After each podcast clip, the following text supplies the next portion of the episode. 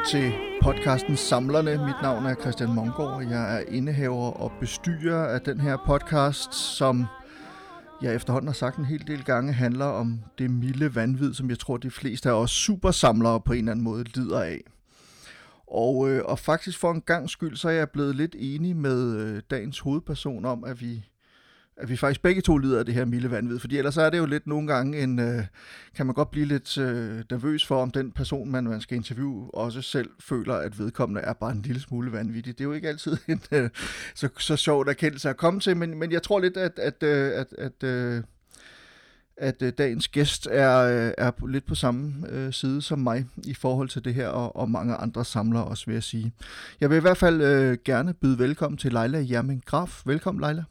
Jo, tak skal du have. Vil du ikke øh, starte med at fortælle lidt om dig selv? Jo, men det vil jeg da gerne. Altså for det første, så jeg tænker jeg jo helt klart, at du har helt ret. Det, det, det vilde, lidt milde vanvid, det kan jeg helt klart godt gå med til. Måske endda øh, min, min omgangskreds nok sige lidt mere end mildt vanvid. Øh, men ellers så vil jeg sige, at jeg jo udadtil er en forholdsvis normal 35-årig kvinde, der bor i Østjylland, og øh, har et, et godt job som øh, leder af sygdagpengeafdelingen i Skive, og øh, har et pænt og velholdt hjem og er gift, og har et par hunde og et par katte. Og så har jeg så også bare lige det der tegneserierum på 50 kvadratmeter, der er stoppet til randen med Disney. Sådan. Og der fik du allerede fortalt lidt om, hvad det er, vi, vi skal snakke om i dag, fordi øh, i modsætning, tror jeg, til, til flere af de øh, samlere, jeg har snakket med her i, øh, i den her række af udsendelser eller podcasts, så har du et ret øh, snævert fokus, og så kan man så diskutere, om ikke der er rimelig meget bredde inden for det fokus alligevel, så man rent faktisk kan samle på mange forskellige ting. Men du har et snævert fokus, der hedder Disney. Og, øh, og du er jo også forkvinde i øh, Dansk Donaldistforening, som faktisk øh, i den her weekend, hvor vi to vi snakker, lige har haft årsmøde. Så du er lige kommet hjem fra en weekend i selskab med en masse andre, jeg havde nær sagt tosser, det må vi heller lade være med at kalde det, men en masse andre entusiaster. Har det været, Entusiaster er et ord, ja. ja, præcis. Har det, været, har det været sjovt? Det er altid sjovt. Altså det er mega hyggeligt, det der med at dele sin hobby med andre mennesker, er rent faktisk forstår glæden ved de der lidt underlige ting, som vi samler, vi sætter pris på. Øh, så, så på den måde, så er det altid fantastisk. Ja, netop fordi som samler øh, af nogle ting i hvert fald, kan man godt indimellem øh, føle sig lidt ensom. Og, øh, og jeg tror, at noget af det, som internettet jo i hvert fald har hjulpet med, det er, at man ikke altid føler sig så ensom, som man gjorde tidligere. Jeg ved jo, at du er også med i forskellige øh, Facebook-grupper. Vi er medlem af nogle af de samme Facebook-grupper øh, på nettet, blandt andet øh, øh, Disney-fans. Øh, og jeg øvrigt skal jeg lige sige, at jeg er også selv medlem af, af Dansk Donaldistforening. Jeg har dog ikke... Jeg, kom, jeg kommer næsten til at sige Dansk Nudistforening, hver gang jeg skal sige det. Jeg ved godt, det er ikke særlig pænt sagt, men ja, undskyld, det var en... Øh, øh, men øh, jeg er også selv medlem af foreningen. Det er desværre ikke lykkedes mig at komme til nogle års møder endnu, men, men jeg må snart gøre et, øh, et behjertet forsøg på det, fordi jeg vil jo også gerne møde nogle af de andre øh, øh, Anders Sand, skråstreg Disney-entusiaster, som, som, som ligesom findes derude. Når du siger, du samler... Ja, det ja præcis. Om det lyder godt. Det lyder også, altså hvis man holder af Disney og holder af Anders Sand og er en ægte Donaldist, så er man også et godt menneske. Det er jeg fuldstændig overbevist om, så det kan kun blive hyggeligt. Selvfølgelig prøv en gang, øh, Leila, at fortælle mig lidt, når du nu siger, du samler på Disney. Altså, nu påstod jeg jo i starten her, at du har et snævert fokus, der hedder Disney, men når man siger, at man samler på Disney, så er man jo allerede begyndt at, at brede det ret meget ud. Prøv lige at fortælle mig lidt om, hvad du samler på. Jamen, altså det er jo interessant nok, du siger det med, at du tænker, at jeg har et snævert fokus, fordi det er jo lige præcis det, jeg mener, jeg ikke har. For jeg startede jo med et snævert fokus jeg startede med bare at være interesseret i Don Rosa. Det var ham, der ligesom fik uh, lukket mig ind i alt det her vanvid her. Øh, og, og det betød jo, at helt, helt til at starte med, der samlede jeg jo et eller andet bare på de danske Anders Sandblad, hvor hans historie var i. Og det var egentlig også der, hvor jeg kom i kløerne på Dansk Journalistforening, fordi jeg manglede nogle oversigt over, hvor man, man kunne finde de der blade, fordi til at starte med, der var jeg bare manuelt rundt på forskellige loppemarkeder og byttebogsforretninger for at bladre alle stakken igennem sammen med min mor for øvrigt, som meget, meget sødt øh, påtog sig at lære at genkende Don streg, så hun kunne hjælpe mig med at finde de her Anders Sandblad. Øh, for øvrigt uden på noget som helst plan at være interesseret i Disney. Så, så tak mor for det. Men, øh, men, men jeg manglede ligesom en lidt mere nem oversigt over det, og søgte jo rundt på nettet, kom i kløerne på AC, og så fik han jo lige meldt mig ind i Dansk Forening, nu jeg alligevel var jeg der ved at snakke med ham. Og det betød jo også, at jeg lærte lidt mere at kende til Anders Sand-universet, end bare Rosa. Og, og A, må jeg lige spørge, hvem, hvem er AC? Jamen AC er jo en institution inden for det her med donaldisme. Han er jo en af de to øh, skabere af Dansk Donaldistforening. Og, øh, og jeg tænker ikke, at han har noget problem med at sige, at hvis man slår op under ordet nørd, så vil der nærmest komme et billede frem af AC. Han er yberlig i at huske detaljer, øh, historier, han ved omkring alting, og modsat mig, som har en, jeg tænker, god, bred viden, og ved, hvor jeg kan finde resten, så kan AC bare huske det. Og det er, det er ret imponerende, hvad han er ham i forhold til det. Og senere hen, så er han jo også bare blevet den bedste kammerat, jeg har. Så, så på den måde, så får man jo også nogle fantastiske venskaber ud af det her. Og så netop det der med, at man taler hinandens sprog, man har de samme interesser og sådan nogle ting, det, det betyder også noget. Det betyder virkelig, virkelig meget. Fordi som sagt, min mor var rigtig, rigtig sød til at lære det her at kende. Min, øh, min mand er øh, sød og støttende i og med, at han var med til at købe et hus, der gjorde, at jeg havde plads til min samling, og jeg har penge til at købe mine ting. Men, men, men det, det hedder sig, at jeg tvangsindlægger ham til at beundre mine indkøb. Og han forstår det ikke. Altså jeg kan stå der og sige, åh prøv lige at se den her plade, jeg har fået med hjem. Det er helt vildt. Der står Mickey Mouses bryllupsmarsbog. Det er helt vildt fantastisk. Og han var sådan mm-hmm, det er et stykke papirkopper. Hvor spændende er det lige. Øh, hvorimod at jeg så kan sende et billede til en anden fan, og så sige, prøv lige at se, hvad jeg har fået her i weekenden. Og han er bare sådan et, okay, hvad skal der til, for jeg kan få lov til at købe det der af dig? Altså, det er bare lidt noget andet, og det er det der med, at man har nogen, man kan dele det med, som rent faktisk er lige så begejstret for noget, som man selv er. Så, så det, det er sådan noget, sådan et miljø, det kan. Øh, præcis. præcis. Ja. Og hvis vi så skal vende tilbage til det der med den snævre samling, så var det jo som sagt lidt øh, Donaldistforeningens skyld, at jeg jo så kom i kløerne på den mere brede Donaldisme, altså det med også at kunne kende andre kunstnere og vide lidt mere omkring miljøet. Og så var det jo også, at jeg jo på grund af det her netværk her ret hurtigt lige pludselig blev færdig med min Don Rose samling. Og, og der er det jo sådan, at, at når man er nørd og entusiast, så er man også en lille smule en jæger. Og, og der er altså et eller andet med, at det er rigtig, rigtig fedt at få fat i det sidste og man får sådan en eufori, og man bliver glad, og man bliver begejstret, og cirka 10 sekunder senere, så sidder man og tænker, øv, fordi hvad skal jeg nu lede efter? Så, så da det ligesom ramte mig, så tænkte jeg, nå, jamen så skal jeg bare samle alt, hvad der er udgivet med Anders Sand i Danmark. Og så tænkte jeg, så har jeg til musik år der i hvert fald, ikke? Øhm, problemet var bare, at det blev jeg også lidt færdig med.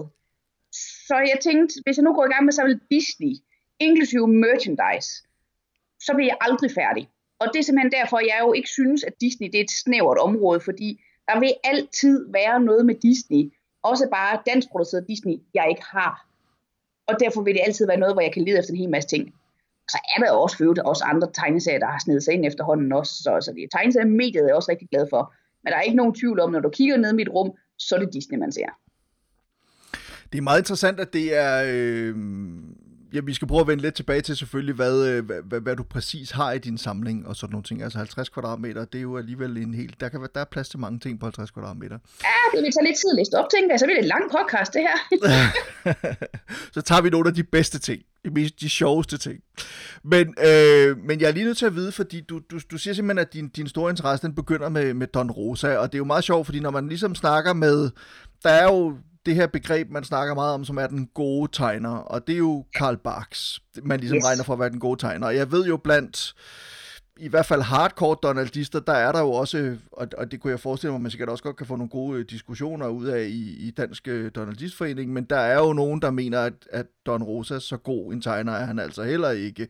Og han er sådan en tidligere fanboy, som jo rent faktisk så endte med at få lov til at tegne og skrive øh, øh, historier, og, og faktisk prøvede ligesom at skrive dem i ånden fra Karl Barks, kan man vel sige. Jeg ved ikke nu, du ved sikkert en hel del mere om, end, om Don Rosa, end jeg gør, men altså han er jo sådan, på nogle områder i hvert fald en, en kontroversiel skikkelse i, i, i, i, i sådan den der verden, samtidig med, at han er en meget elsket skikkelse, ikke mindst i Danmark, hvor, og jeg er også selv øh, ret begejstret for ham, jeg kan enormt godt lide, jeg synes, hans tegninger er så fyldt med detaljer. Det er noget af det sjove med hans ting, det er, at de er simpelthen proppet med ting og sager og, og detaljer og sådan noget. Det synes jeg er ret sjovt.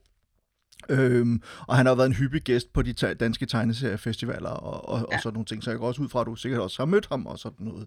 Utallige gange, ja. Utallige gange. Øhm, prøv lige at fortælle mig, hvordan, hvorfor lige, øh, hvorfor lige Don Rosa, altså, og hvorfor lige Anders Sand, hvis vi prøver at skrue tiden lidt længere tilbage til, til øhm, ja. Ja, jamen altså det er faktisk lidt det, det samme, du nævner, fordi jeg har også kærligheden for hans streg. Så kan man synes, at han er en teknisk dygtig tegner eller ej, det skal jeg ikke være sådan, altså jeg er godt, udmærket godt klar over, at dem, der reelt set er kunstuddannede eller teknisk tegneuddannede, siger, jamen han er ikke en tegner. Fair nok, men jeg kan lide det, han tegner. Fordi han fylder dem med detaljer, fordi han er sjov. Hans humor minder utrolig meget om den sådan danske, sorte, satiriske humor. Og så gør han bare noget, altså det der med, altså jeg har altid været nørd, så det der med, at han også er en nørd, det spejler sig jo i historierne. Og det jeg blev fanget ind af, det var en historie i øh, et kapitel her i dit liv, Joachim, hvor man får at vide, hvem der er Anders Ans forældre. Og det der med, at jeg jo som alle andre voksede op med ugebladet med Anders And, jeg har som alle andre læst det, men det havde aldrig slået mig, at selvfølgelig har Anders And jo nogle forældre, hvis man ligesom betragter universet som et univers. Så det, det triggede et eller andet i min indre nørd, det der med, gud, Anders And har nogle forældre, ej hvor er det sjovt. Og det betød jo, at jeg havde lyst til at vide mere, og det her det var jo en kapitelserie. Så jeg vidste jo, at der var nogle kapitler før, og jeg vidste, at der kom nogle kapitler efter. Og så, så er det det der med, jamen det der, han kan med at grave ind i historierne, øh, og hans kærlighed til universet, og så alt det der med den måde, han gør det på, som er så sjovt, som det er. Jamen, det taler bare til, til min personlighed. Mm.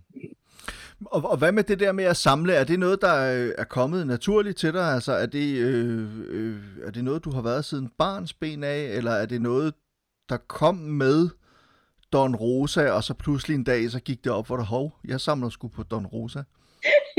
øh, nej, jeg har været samler altid. Jeg er rimelig sikker på, at det er noget, det jeg har arvet fra min far. Øh, fordi han samlede også på utrolig mange mærkelige ting. Øh, så, så jeg vil sige, før Don Rosa har jeg været igennem de obligatoriske brevpapir og glansbilleder og servietter. Jeg har samlet på mønter, jeg har samlet på sten, øh, glaskugler, sutter var der en overgang, altså du ved, alle de der ting, man nogle gange kører igennem, eller som der måske kører en eller to af dem igennem, og har jeg kørt alle sammen. Så, så et eller andet sted, så kan man sige, på mange måder var det måske en tilfældighed, at det så lige blev Don Rosa, at jeg så endte med at komme til sammen på, og derefter bare sådan, kan man sige, Disney generelt. Fordi det kunne måske lige så godt have været noget andet. Men, men den der, øh, altså samler, jeg, jeg tror, man som samler har man en helt speciel mentalitet i forhold til det der, og, og det er fuldstændig rigtigt. Et eller andet sted, så tror jeg mange, ofte i hvert fald, at det kan være, det kan være tilfældigt, hvad det så er, man ender med at samle på men dedikationen i forhold til at samle, øh, mentaliteten i forhold til, du sagde selv om, om det der med jagten, altså ja. jagten, og så det at finde noget, som, som er sådan den der ultimative tilfredsstillelse, og så varer den nogle minutter eller nogle timer, og så kommer der, så skal man ud på jagt igen og sådan noget. Det, det, kan, det er simpelthen noget, du kan genkende. Det har du haft stort set fra barns ben af. Det har jeg. Også fordi det er også, altså det er jo ikke kun, kan man sige, altså der, nu er det jo sådan meget centreret omkring tegneserier, men jeg har læst pukbøger da som stor pige, og besluttede mig derfor til, at jeg godt kunne tænke mig alle pukbøger. Der er 58 af de skide pukbøger der. Og en ting er, nummer 1-20, det er nemt nok at finde, med de resterende 38 er umulige at opdrive. Så dem så brugte jeg jo 15 år på at samle. Altså, så, så det er sådan meget af det, der går igen. Øhm, jeg vil også sige, at jeg har en, en lille nebengeschæft samling i mit julepynt, som jeg har 25 flyttekasser af. Så, så, så, så, så på den måde har det sådan sin, sin udbredelse. Jeg har bare lovet min mand, at det er julepynt, og så er det Disney, og så er det ikke mere end det. Fair nok. Er det nok Ja, jeg, jeg tror, det er meget godt netop det der med, altså enten selv at sætte nogle grænser, eller få sat nogle grænser, fordi jeg, jeg tror jo også på, altså det er jo det der, som jeg også har snakket med andre om i podcasten, altså den, den der hårfine grænse mellem, ja, det milde vanvid og det totale tosseri, eller, eller det vi kan kalde øh, at være samler og være hårdere. Altså den, den er nogle gange hårfin, den der grænse, man kan godt komme til at bevæge sig ud i nogen. Ja, ja, altså jeg, jeg tænker jo bare, at hoarding, det er jo bare et spørgsmål omkring, hvor mange kvadratmeter man har til rådighed. Så, så jeg tænker, at min måde sådan udad til at bevirke, altså lade som om, at jeg ikke er en hoarder, det er jo sådan set bare helt sådan, så får jeg plads nok. Så, så det er jo faktisk sådan, at den grund, vi bor ude på, der har vi et lille stykke mark ved siden af huset, så vi ikke bruger til noget. Det leger vi bare ud til naboen. Øhm, og jeg er begyndt at sige til min ægtefælle, at om en 10 års tid, så skal vi altså bygge et museum derude. Fordi jeg er ved at vokse ud af mit 50 kvadratmeter tegneserierum, og der er kun et andet rum i huset, jeg sådan med nogenlunde rimelighed kan tillade mig at indtage. Så, øh, så jeg tænker, hvis jeg ikke skal nå hoarding-punktet, så, øh, så, så skal jeg have bygget noget mere plads. Det sgu, den havde jeg faktisk aldrig tænkt over før. Det er jo en skidegod, øh, en skidegod løsning sådan set. Altså, hvordan slipper man for at blive hårdere, man bygger større? Lige. Det er simpelthen det, det, det, det der taler om. Det er, tak, for, tak for tippet. Den er jeg glad for, den der. Øh, det tror jeg faktisk, der vil være mange, der lytter til det her, der tænker, det sgu godt tænkt, det der. Hvilken form for samler er du? Og jeg har sådan lidt indtrykket af, at du faktisk er det, man jeg kalder en kompletist. Altså, når du først går i gang med noget, så skal du have det hele. Er det rigtigt? Ja, og jeg, endda, jeg lider endda af det i svær, svær grad. Fordi problemet er også, at en ting er, at jeg havde besluttet mig til, at jeg skulle have alt med, med, med Anders Sand på dansk. Altså, så jeg skal jo have alt med Disney på dansk nu. Nu er jeg også begyndt at samle på alt det der, som de andre kalder sådan skrammelbladene. Altså alle dem, der som er rettet mod børn, Disney-prinsesser og Frost, og altså, jeg skal komme efter dig. Øhm, så, så selvom jeg ikke interesserer mig nødvendigvis sådan super meget for indholdet, så er det jo Disney, der er kommet på dansk, så er jeg jo nødt til at skulle have det. Og, og for det ikke skal være løgn, så er det jo sådan noget med, at, at der er jo også utrolig meget sådan børnebogsudgivelse med Disney. Så jeg er jo begyndt at komme til at samle på sådan noget som Lilliput-serien øh, og Totti-serien. Og der er jo en, de der en små 200 øh, forskellige af dem, men der er jo også forskellige oplag. Så i, øh, i, i, i Totti-serien, der er der jo Melito på forsiden, og Melito på bagsiden, og Melito på forsiden og bagsiden. Selvom det er de samme. Og jeg skal have dem alle sammen, også de, som ikke er Disney, for jeg kunne ikke have huller i rækken, jo vel. Så ja, jeg er kompletist med stor begyndelsesbogstav og streg under.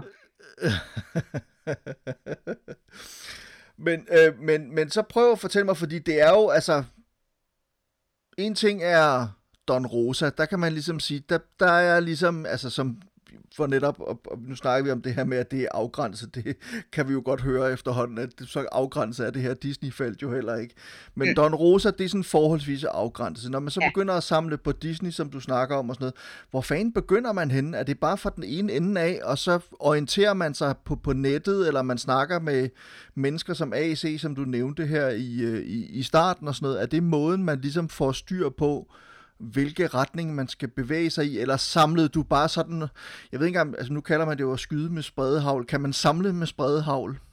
Man kan sagtens samle med spredehavl, men jeg vil sige, det har jo udvidet sig altså eksplosionelt med årene. Altså det var jo først Don Rosa, og så hed det bare alle andre sandblade, der udgivet i Danmark. Og der startede jeg jo for bare med at købe nummer 1 for 49, for så var jeg i gang. Altså, øhm, og så, så da jeg jo ligesom var ved at være færdig med det, så blev det jo så bare alle de der almindelige Anders Sand udgivelser, du ved sige Jumbo-bøger og Lommanden og så videre. Og så var det jo, at jeg begyndte på skrammelbladet, så var jeg kommet til at begynde på børnebøgerne, og så er det merchandise, som jeg også fylder rigtig meget. Startende med figurer, endte med også at blive med legetøj, nu er det endt med at blive alt. Altså, så, så det er egentlig også bare udviklet sig lidt efterhånden, også som man falder over noget, som tiltaler en. Øh, og så er det jo det der med, jamen, hvordan får man styr på det? Altså, meget kan man jo online i dag. Så, så man kan sige, når man samler på tegneserier, så er en hjemmeside som Indox uundværlig. Fordi det er en registrering af, af stort set alt kendt udgivet Disney på verdensplan. Så, så det er simpelthen et rigtig, rigtig godt sted at starte, når det snakker om tegneserier. Men så er der jo nogle af de der andre ting, som kan være svære at finde, for eksempel børnebøger, eller øh, lyt- og læsbøger, hvis du kan huske dem sådan fra, fra, fra 80'erne og, og 70'erne. Altså, altså, så, og der, der, der er vi jo ude i nogle gange, at så findes der ikke oversigter. Så er man jo egentlig lige pludselig en af de der nørder, som selv er ved til at lave dem. Så jeg er jo med til at lave den største oversigt i Disney børnebogsudgivelser i Danmark. Jeg er med til at lave indlægsdatabase sammen med øh, nogle andre også. Altså, så er man lige pludselig en af dem, som er med til at lave det. Og som det er lige nu, så er jeg så vidt vides den, der har det største overblik over Disney filmprogrammer i Danmark, og de der skrammelblade.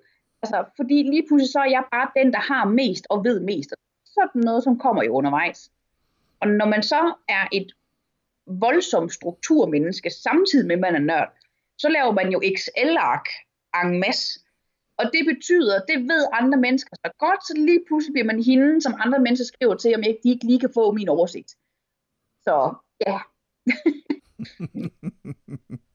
men, men det er jo, men jeg kan godt forstå den der, fordi det er jo også en anden ting, som, som også, øh, som jeg har snakket med nogen om i forhold til det der med at samle. Altså, der er jo mange måder at samle på, kan man sige. Men netop det der med at katalogisere og organisere, er der jo også, i hvert fald for mit eget vedkommende, en ret stor tilfredsstillelse i. Altså, jeg samler øh, for eksempel på, på bøger om og med Sherlock Holmes og sådan noget. Jeg har sådan nogle bestemte lister, jeg også samler efter. Øh, og, og, og det der med netop at gå ned og registrere og kunne sætte hak ved de der forskellige titler på listen efterhånden, så man får dem hjem i huset og sådan nogle ting. Altså, det er også en ret stor tilfredsstillelse, så jeg tænker også, der ligger også noget det der med at få orden i det der enorme kaos, det ligesom er, og, og der, det, det er jo også en form for, synes jeg, altså det er jo sådan en form for grundforskning, fordi det, det bliver jo netop til på et eller andet tidspunkt, når I, når I og du er færdige med det her, kan man sige, i forhold til, så finder I jo også pludselig ud af, hvad der egentlig udkommet på dansk af Disney, ja. af alt muligt forskellige slags, så får man en oversigt over det, og det er der jo også en vis øh, idé i, synes jeg. Det synes jeg, jeg kan godt lide det der, det der overblik, det giver, fordi, altså som sagt, da jeg startede med at samle på Don Rosa, der var der ikke det der overblik over det. Øhm, og så, så kom Dansk Don Rosa Index, som Dansk Journalistforening udgav, og, og der er jeg jo så hende der typen, som jo ikke er bleg for, og så at sende 20 sms'er til Stakkels AC med fejl og mangler, han havde lavet i det her Danson Rosa Index, efter jeg jo så blev Shanghai til at lave øh, oplæg nummer to. Øh, så, så man kan sige, altså så, så jeg synes jo, det der med, at man også er med til at give noget til de næste samlere, og det her med at skabe en overblik, men også det der med at, samle no, at sammenligne noter.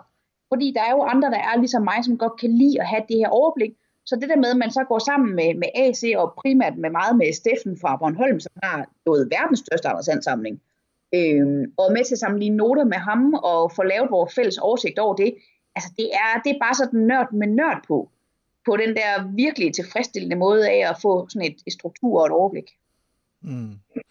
Nå, men det er også det der med, altså fornemmelsen af at være en form for kurator eller kustode i det her museum, som, som det jo sådan set er. Altså jeg tænker ikke kun på dit eget, mm. altså dine egne 50 kvadratmeter, eller det der store museum, du skal have bygget over ved siden af derovre, øh, når nu her lige så snart vi er færdige her, så kan vi gå ud og, og tage det første spadestik, tænker jeg.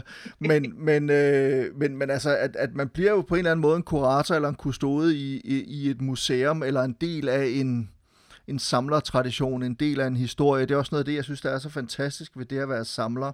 Altså både at have brugte, altså for eksempel at have nogle brugte bøger, som man får fra andre samlere, eller gamle bøger, gamle tegneserier, hvad det nu end måtte være, men i det hele taget det her med at være samler, at man bliver også, jeg synes, man er med til at fortælle en historie, man er med til at fortsætte en historie på en ja. måde. Jeg ved ikke, om du også har det sådan?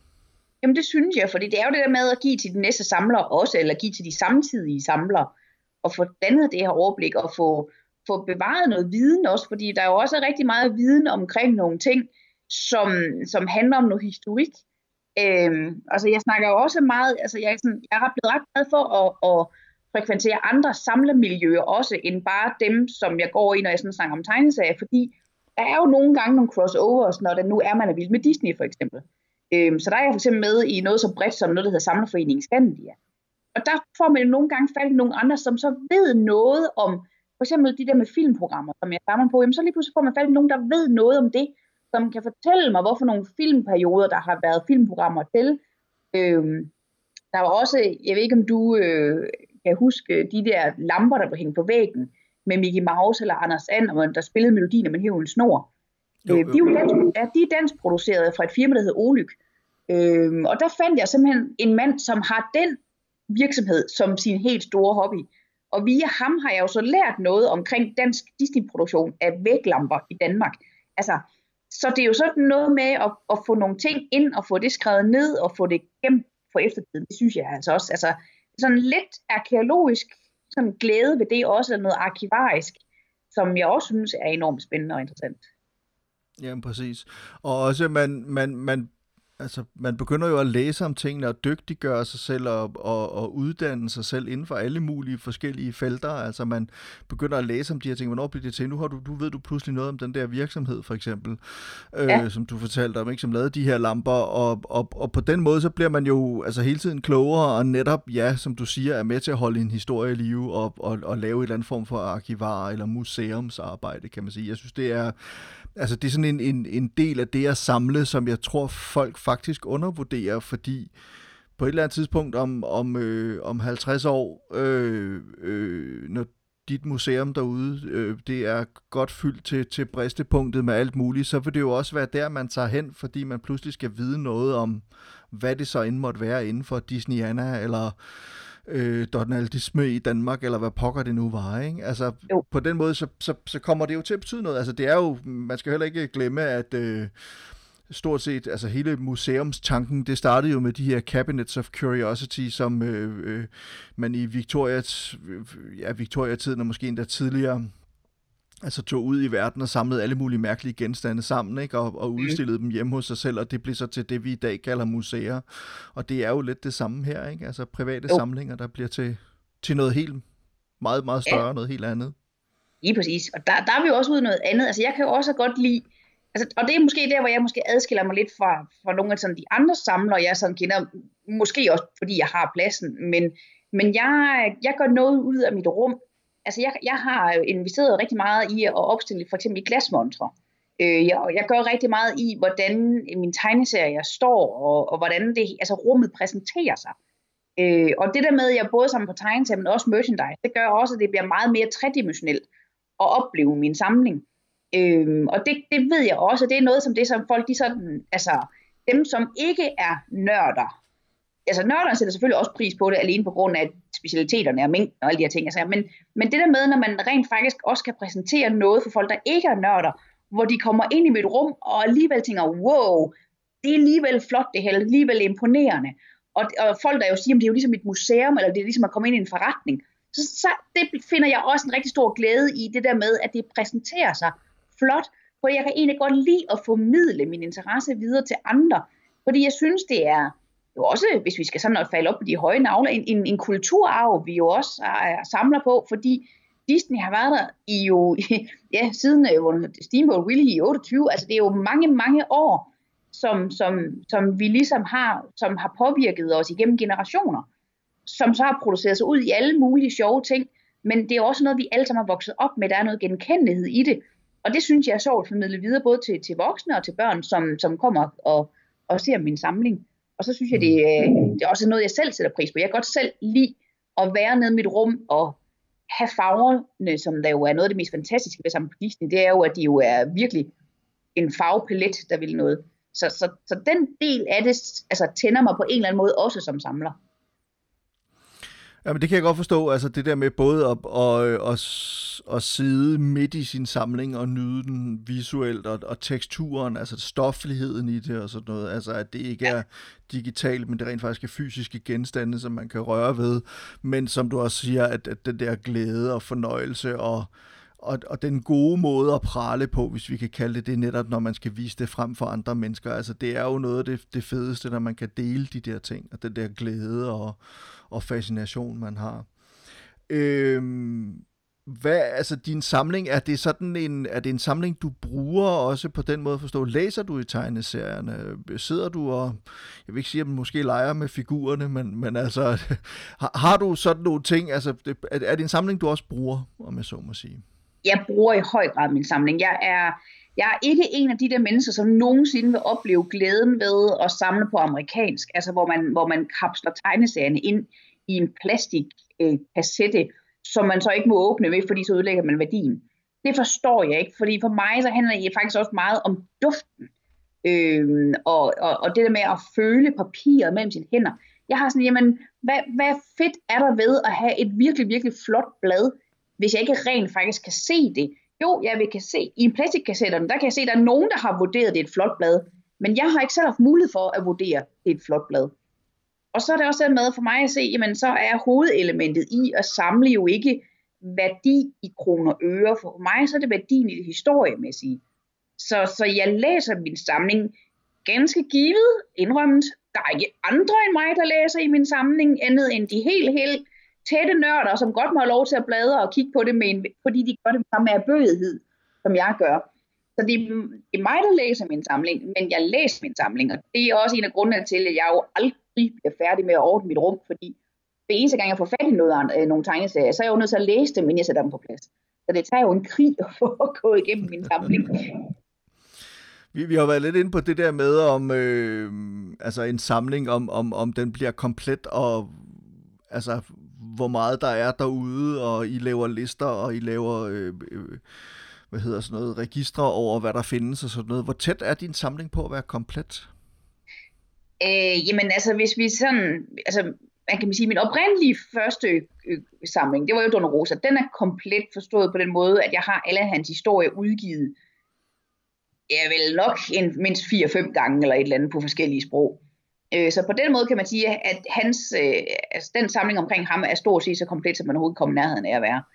Øh, så er der den samling, der handler om at have alle de Anders And udgivelser, der er kommet i Danmark, og der mangler jeg et blad. Til min store irritation mangler jeg stadigvæk Anders And Junior nummer 1 fra 2015.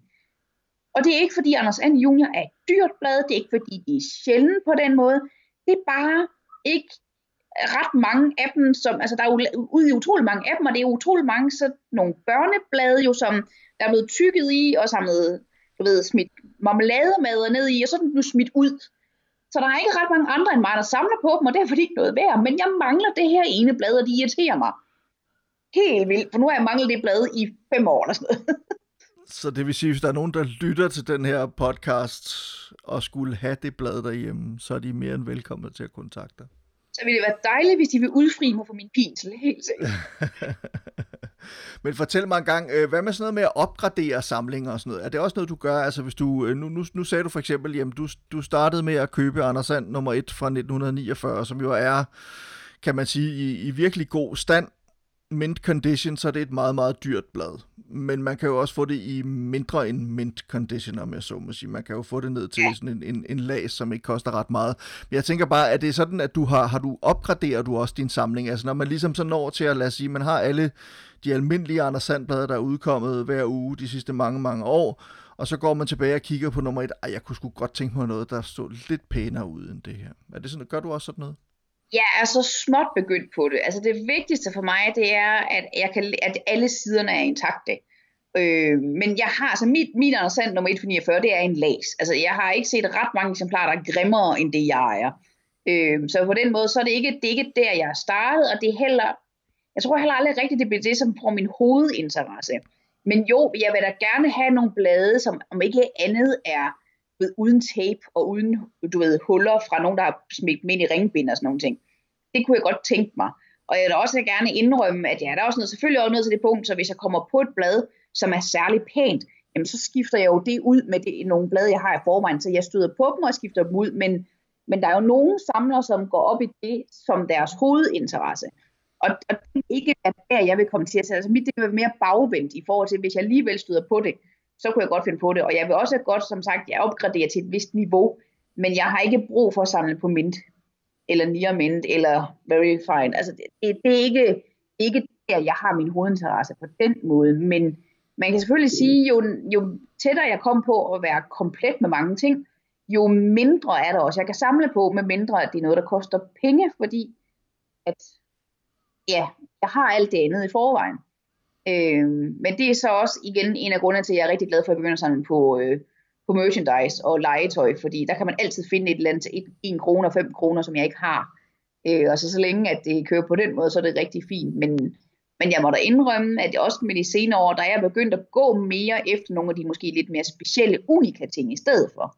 Altså originalværker, øh, øh porcelænsfigurer, oliemalerier, kridttegninger af Karl Barks for eksempel sådan noget der har været noget af det, jeg sådan har kastet mig over de senere på år, fordi at det også lidt handler om at sige, men hvad er noget af det mere ypperste, man kan samle inden for sådan en, en, en, et område her.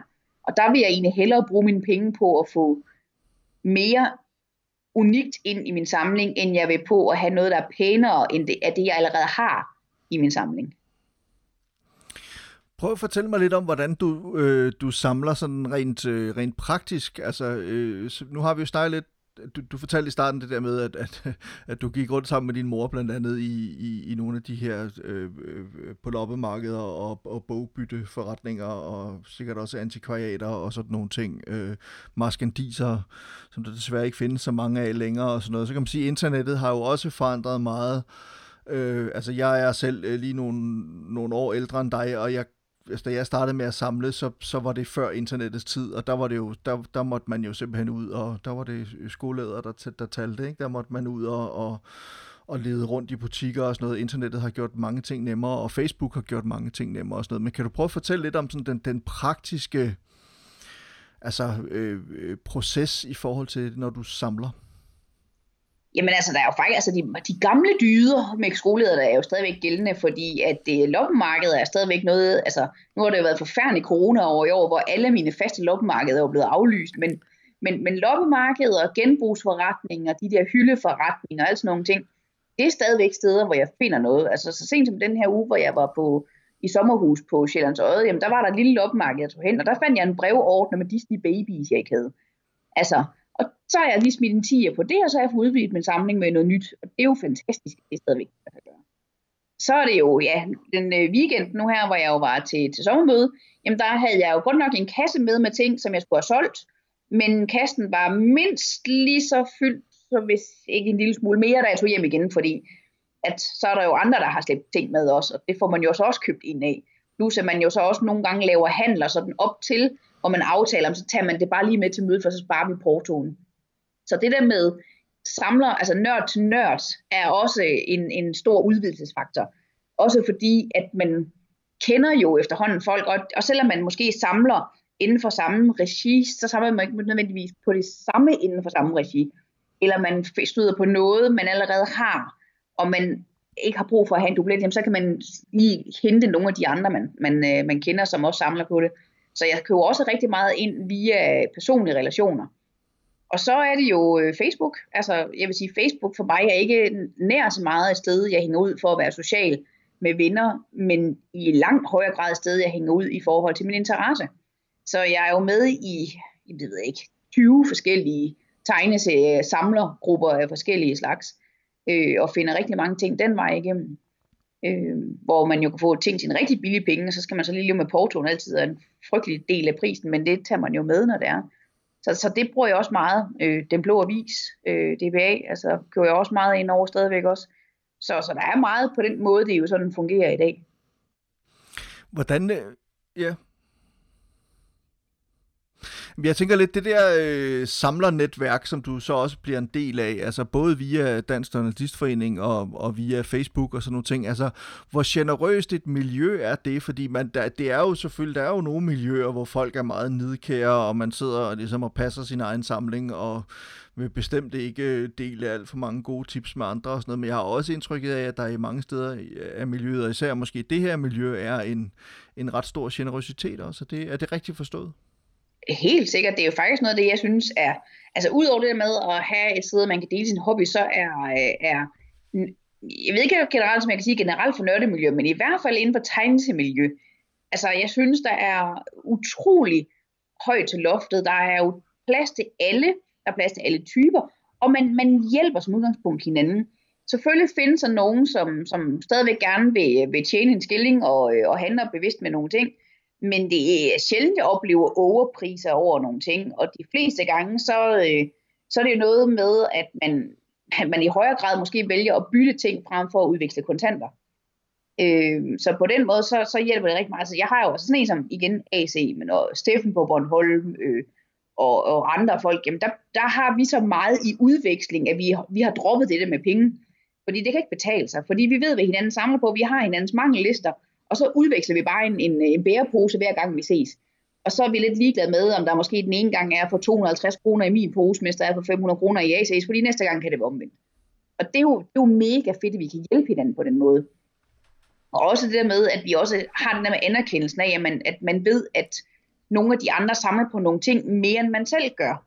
Så jeg ved for eksempel, at nu har jeg foræret AC i rigtig mange ugeblade. Jeg har fået fingrene i sådan gamle ugeblade hjemmet og sådan nogle ting.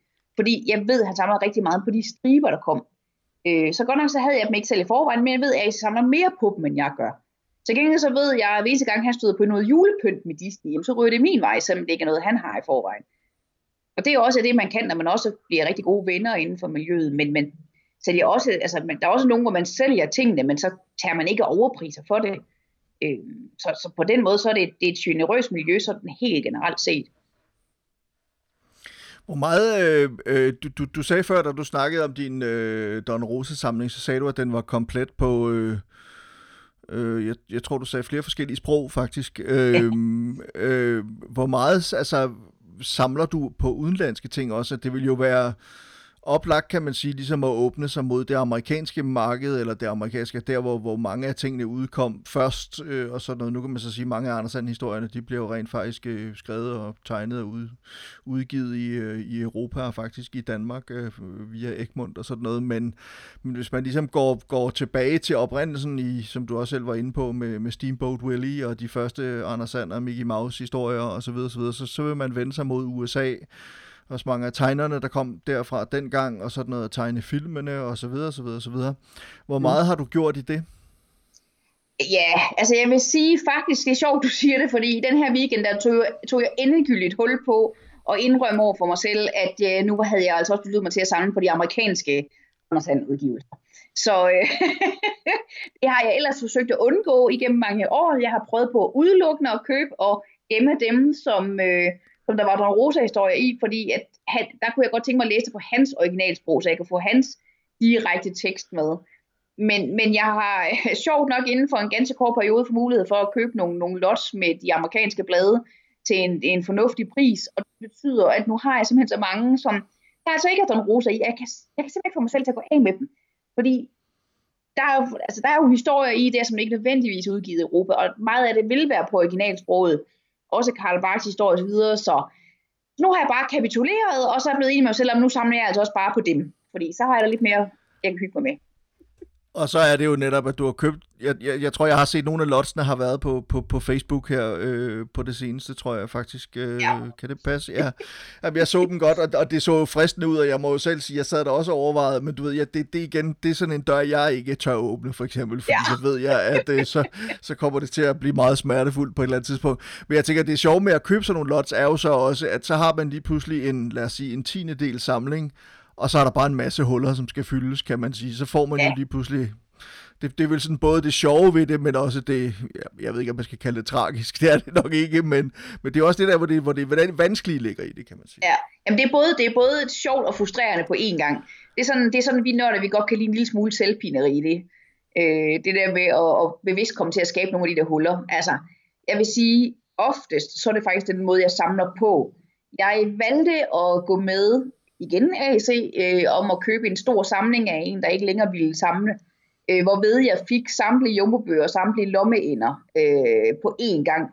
Og det er jeg rigtig glad for, at jeg gjorde, fordi nøj, der er mange af dem, og det er ikke nogen, jeg sådan, sådan rent indholdsmæssigt sætter så meget pris på. Så der var jeg rigtig glad for, at jeg skulle ud og lede efter dem enkeltvis.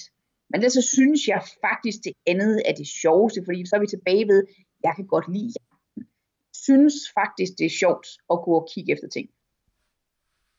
Og der kan man sige, altså det, det interessante er jo, at med internettet har jeg jo selv haft den der oplevelse af, at der var en gang, hvor bøger kunne være virkelig sjældne, og det kan de selvfølgelig stadigvæk, fordi der kan være meget få eksemplarer af dem og sådan noget, men i teorien kan man, hvis man gider det og har ressourcer til det, penge til det, så kan man jo nærmest opspore alt øh, i, i dag på en eller anden måde. Ikke? Men, men så, så der går et eller andet tabt, men derfor er det også meget sjovt netop, som du siger, prøve at holde lidt fast i, i det her med, med jagten. Altså ikke bare købe de der kæmpe lots hele tiden, men en gang Jamen også det, og så også bare fordi, altså der er jo også, altså der er jo, der er jo jyde, ikke?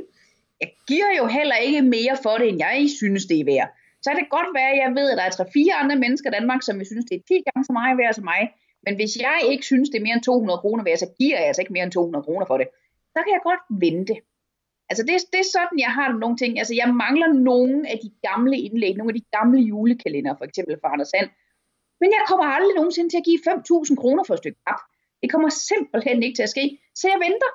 På et eller andet tidspunkt, så finder det på et lopmarked. På et eller andet tidspunkt, så køber jeg et lot, hvor det ligger. Eller også, og det er jo der, hvor jeg er ikke er bange for at indrømme, jeg er mega kynisk. Jeg er jo en af de unge samlere. Der er rigtig mange samlere, der er 60 plus. På et eller andet tidspunkt, så krasser de af holder ikke nær så mange nye unge samlere. Så jeg kommer til at købe det for en slik. Jeg skal bare vente 30 års tid, så får jeg det. det er jo så også en det er jo en meget god strategi, kan man sige, ikke? fordi det, på et eller andet tidspunkt, så, så kommer det ud på markedet. Øhm, hvad hedder det? Men det, det så, så er faktisk et spørgsmål, som jeg da godt kunne tænke dig at stille, øh, stille, stille dig i den forbindelse. Det er, har du, har du aldrig stået i sådan en situation, hvor du har fået overbevist dig selv om, at du skal have et eller andet? Du kan simpelthen ikke leve uden det her, og så må du betale, hvad det koster. Det lyder lidt som om, du ikke har, men... Og så alligevel... Altså jeg vil sige både og. Jeg, jeg kan godt mærke, at der er nogle ting, hvor jeg kan være villigere til at give en højere pris end, end i andre situationer. Men aldrig fuldt, altså fuldt los. Jeg har altid en smertensgrænse. Øhm, men der vil være nogle ting, jeg vil, altså, jeg har, altså det der med originalværker, altså der hvor det er, har været i, i kunstnerens hænder direkte, der kan jeg være mere fleksibel i forhold til at give mere for det, for der findes kun den ene ting. Øhm, men, men selv der har jeg stadigvæk en smertensgrænse, hvor jeg ikke er bleg for at melde fra. Øh, og ligesom sige, men altså, jeg, jeg, jeg, det kan godt være, at du kan tilbyde mig den der for 20.000, men jeg har faktisk kun tænkt mig, at vi giver 17,5. Og det, det, er jeg, det, det er mit bedste bud. Og så er det lige meget, han så siger, at du kan få den for 18. Fordi der er jeg stedig nok til at sige, at det var, det var 17,5 der er min smertensgrænse, den går jeg faktisk ikke over. Så, så, så jeg... både over. Ja, jamen, det er det. Nej, men jeg tror i virkeligheden, det er jo lidt ligesom at gå på casino, kan man sige. At hvis man ikke har taget en beslutning om, hvor mange penge man vil spille for, inden man går ind, så risikerer man at spille sig for hus og hjem. Ikke? Så jeg, jeg tror faktisk, det er en meget sund strategi et eller andet sted. Ikke? Ja, jeg bruger rigeligt med penge på det her i forvejen. Der er ikke nogen grund til også at gældsætte mig samtidig med. Nej, det ender jo med, at, at grunden over ved siden af, den skal sælges, så i stedet for at bygge museum på den, det går jo ikke. Øhm, hvad er, øh, lad os lige prøve at, at bare tage måske en lille håndfuld eksempler på noget af det, som du synes er det fedeste, det sjoveste, det mest fantastiske, eller det, du har de bedste minder med, måske i din, i din samling. Altså, har du, har du sådan et par øjesten, om jeg så må sige? Men jeg har jo utroligt mange, for det, det er jo også lidt det, som der er i det her med at samle. Der er jo mange, der er mange historier eller mange følelser koblet op på i en samling. Øh, det er jo ikke kun døde ting, det skal man ikke lade sig narre af som, som ikke samler. Det er, jo, det er jo noget, som der er noget koblet op på. Så man kan sige, at jeg har jo den, øh, den, den første bogudgivelse af Her dit liv, Joachim, som kom i 97, øh, som Don Rosa har lavet en autograf i, som jo er den historie, der skabte det hele for mig, den har stadigvæk en helt, helt særlig plads i mit hjerte, lige præcis den udgivelse. Men jeg vil også sige, at nu er der jo kommet nogle nye udgivelser af den, blandt en ny udgivelse med B-kapitlerne i, og der er der faktisk sådan, at jeg har en originaltegning, øh, som har lavet Don Rosa, som de har brugt i den her bog, fordi de manglede en vignet. Og den er faktisk øh, godstemplet af Don Rosa. Han synes, det var en vignet, som passede rigtig fortræffeligt til den historie. Og, øh, og det har jeg haft en snak direkte med Don om, at han synes, det var et, et fornuftigt valg. Så, så der er jo også en historie koblet op på den, så den her meget nye udgivelse har lige pludselig også fået en historie med sig, som betyder, at den har en særlig plads i mit hjerte. Så kan man sige, så er der sådan nogle ting som, at, det, at, at, at jeg har gaver, jeg har fået familiemedlemmer. Altså den allerførste figur, jeg fik, var min onkel og tante, som, som købte sådan en Jim Shore øh, julefigur med Anders Sander og Signe, der står der en mistelten. Øh, og den kom jo til at i gang sætte min lyst til at samle på figurer, så den har også sådan en, en særlig betydning. Og så er der jo de ting, som er unikke, altså dem, som, som er specielle. Øh, og der har jeg en originaltid liggende fra Dan Rosa, som, øh, som var sådan du ved, det var den, ligesom det, som var det ypperste inden for Don Rosa, det er at få en original side fra ham. Så da jeg fik den, så, så, så var det, det var en god dag. Altså, det, det er noget af det, jeg sætter særlig, særlig pris på. Mm. Men, øh, men, jeg har, ja. men, øh, men efter det, så har jeg jo så også, altså jeg har jo opgraderet lidt løbende, så øh, jeg blev jo vildt fascineret af en amerikansk øh, tegner, som hedder Patrick Block, og, øh, og bestilte øh, den gang, inden han sådan blev opdaget, sådan at den brede, brede masse, øh, opdagede, hvad han kunne, bestille oliemaleri ved ham øh, til, en, til en rimelig penge, øh, som jeg for betalt af over to og et halvt år, for jeg var på SU. Øh, og, øh, og har simpelthen fået et oliemaleri af ham, som er, kan man sige, et maleri, jeg har været til at designe, men som er lavet specifikt til mig, øh, som er også en af, af perlerne i samlingen. Og så har jeg som en af de nyeste dyre køb fået mig en øh, original øh, pasteltegning af Karl Barks, og det der med at have noget original Karl Barks, var jo noget, som jeg for bare 10 år siden tænkte ville være fuldstændig uden for min rækkevidde nogensinde at få. Så det der med, at jeg fik det hjem, og det lige pludselig gik op for mig, at nørden Leila for 10 år siden tænkte, at jeg får aldrig nogensinde mulighed for at komme nærheden af Karl Barks, og så lige pludselig have det. det var faktisk sådan en ret sådan ud af kroppen oplevelse som samler mig, så tænkte, okay, nu er jeg virkelig hardcore nørd, nu har jeg rent faktisk noget original Karl Barks i min samling. Så, så det, det er jo også sådan helt, helt unikt at have det. Ja, det, det, det kan jeg godt forstå, at det er jo sådan noget, jeg kan godt selv genkende det, altså det der med, at, at man får fat i noget, og så ikke nok med, at man har fået fat i den bog, man gerne vil have fat i, men så sidder der kunne hjælpe mig også et ex libris fra en eller anden berømt samler i, eller også er der en autograf eller en dedikation fra forfatteren til yeah. en anden altså forfatter eller et eller andet. Altså sådan nogle ting er jo sådan noget, som er helt unikke, og, og det er også apropos det der med historien, men lige pludselig så kommer man meget tæt på også den skabende kraft på en eller anden måde. Altså der er sådan et ja. eller andet der, som, som, som er ret unikt, ikke? Fuldstændig. Og det er jo, er jo det er også det der med, at man kan sige, at, at en ting er at tegneserierne, altså som jeg jo altid vil elske at sætte pris på, men jeg kan jo faktisk også godt lide kunsten bag ved det. Altså det der med at, at, at nyde den gode streg og altså håndværkeren i det. Altså, og igen, så for mig, så er Don Rosa er også en håndværker. Han er en anden type håndværker end Karl Barks. Men jeg sætter lige så meget pris på at se hans originalværk, som jeg sætter pris på at se Karl Barks originalværk. Af den samme årsag. Jeg kan se glæde, skaberglæden i det. Jeg kan nyde kunsten i det. Så på den måde, så, så, så får det lige en ekstra dimension for mig, når jeg ser nogle af de der ting der. Jamen også fordi, at, at i, altså en af de ting, jeg, jeg, jeg havde øh, en, en snak med øh, forleden med Peter Hartung, som har comicart.dk-galleriet, øh, og han, øh, altså det vi snakker, han samler jo selvfølgelig på, øh, på øh, øh, på original tegneseriekunst og sådan noget, men det der sker, når man samler på original tegneseriekunst, det er, at man, man kan pludselig se de steder, hvor der er blyantstreger, der er blevet visket ud, eller der er blevet brugt slettelak for ja. at rette på en streg, eller et eller andet. Altså lige pludselig kommer man meget netop igen, meget tæt på den kreative proces, hvilket er, er ret fascinerende, og også finder ud af, at, at, at altså jo, der er jo nogle tegnere, kan man se, de kan bare, de tegner bare, og så ligger det der, som det skal, men mange andre, de, altså det har jo også været, været et, en, en, øh, en proces, kan man sige, de har været i gang ja. med, med det enkelte værk, ikke? Jo, altså, og der er for eksempel, der er jo ikke noget galt i at sige, at Don Rosa er jo ikke den der kunstnertypen, så han, hans tegninger, øh, originaltegning, den er fyldt med slettelak. Altså, fordi så er der lige en anden rumpe, der er blevet for lille, eller så er der en, en, en, et andet øje, der ikke er lavet ordentligt, og så er der en slillelak, og så har han lavet det om igen, og det synes jeg er jo skide charmerende. Altså, det er også en del af, af, af det fascinerende i, at man kan se det, fordi det kan man jo ikke se i den færdige trygte udgave. Hvad hedder det? Øh, nu har du nævnt øh, et eksempel på noget, du mangler. Og det var ovenikøbet ikke engang noget særligt sjældent på den måde, eller særligt unikt. Jo, sjældent er det jo så åbenbart. Åbenbart. I, i, i, I et ordentligt stand. Det var, og det var, for, hvad, det var for 2015, så vidt jeg husker, ja. du sagde. Ikke? Men er der andre sådan øh, øh, hvide valer, du jagter i, i, i din samling? Er der andre ting, som, som du går sådan og drømmer om, du godt vil have fat på? altså man kan sige, den, den ultimative drøm for mig vil jo være, hvis jeg på et eller andet tidspunkt får, øh, og det handler jo primært nok om pengene, men, men skrevet pengene sammen til at kunne købe en original Karl Barks side. Altså der findes ikke ret mange af dem, men, men så vil for mig at se tilbage til det, som er det ypperste, det ypperste, når vi snakker om tegneseriekunst. Ikke fordi jeg ikke godt ved, at hans oliemalerier jo i princippet går for voldsomt mange flere penge, men, men det var jo bare hans bibeskæftigelse altså det, der gjorde Karl Barks til Karl Barks, var jo hans tegneserier. Så det der med at kunne få en original tegneserie side, det er noget af det, jeg sådan har som, øh, som den der ultimative drøm. Øh, det, den, den ligger derude, og som, som en lidt mere opnåelig drøm, så, øh, så går øh, Don Rosa jo hårdere over sin øh, her dit liv originalsider. Så han har jo stadigvæk hele historien liggende derhjemme i alle originalsiderne, og på et eller andet tidspunkt, der tænker jeg, at han må sætte den til salg. Og så skal jeg have en af de sider der. Øh, fordi det er jo det, er jo det som satte det hele i gang.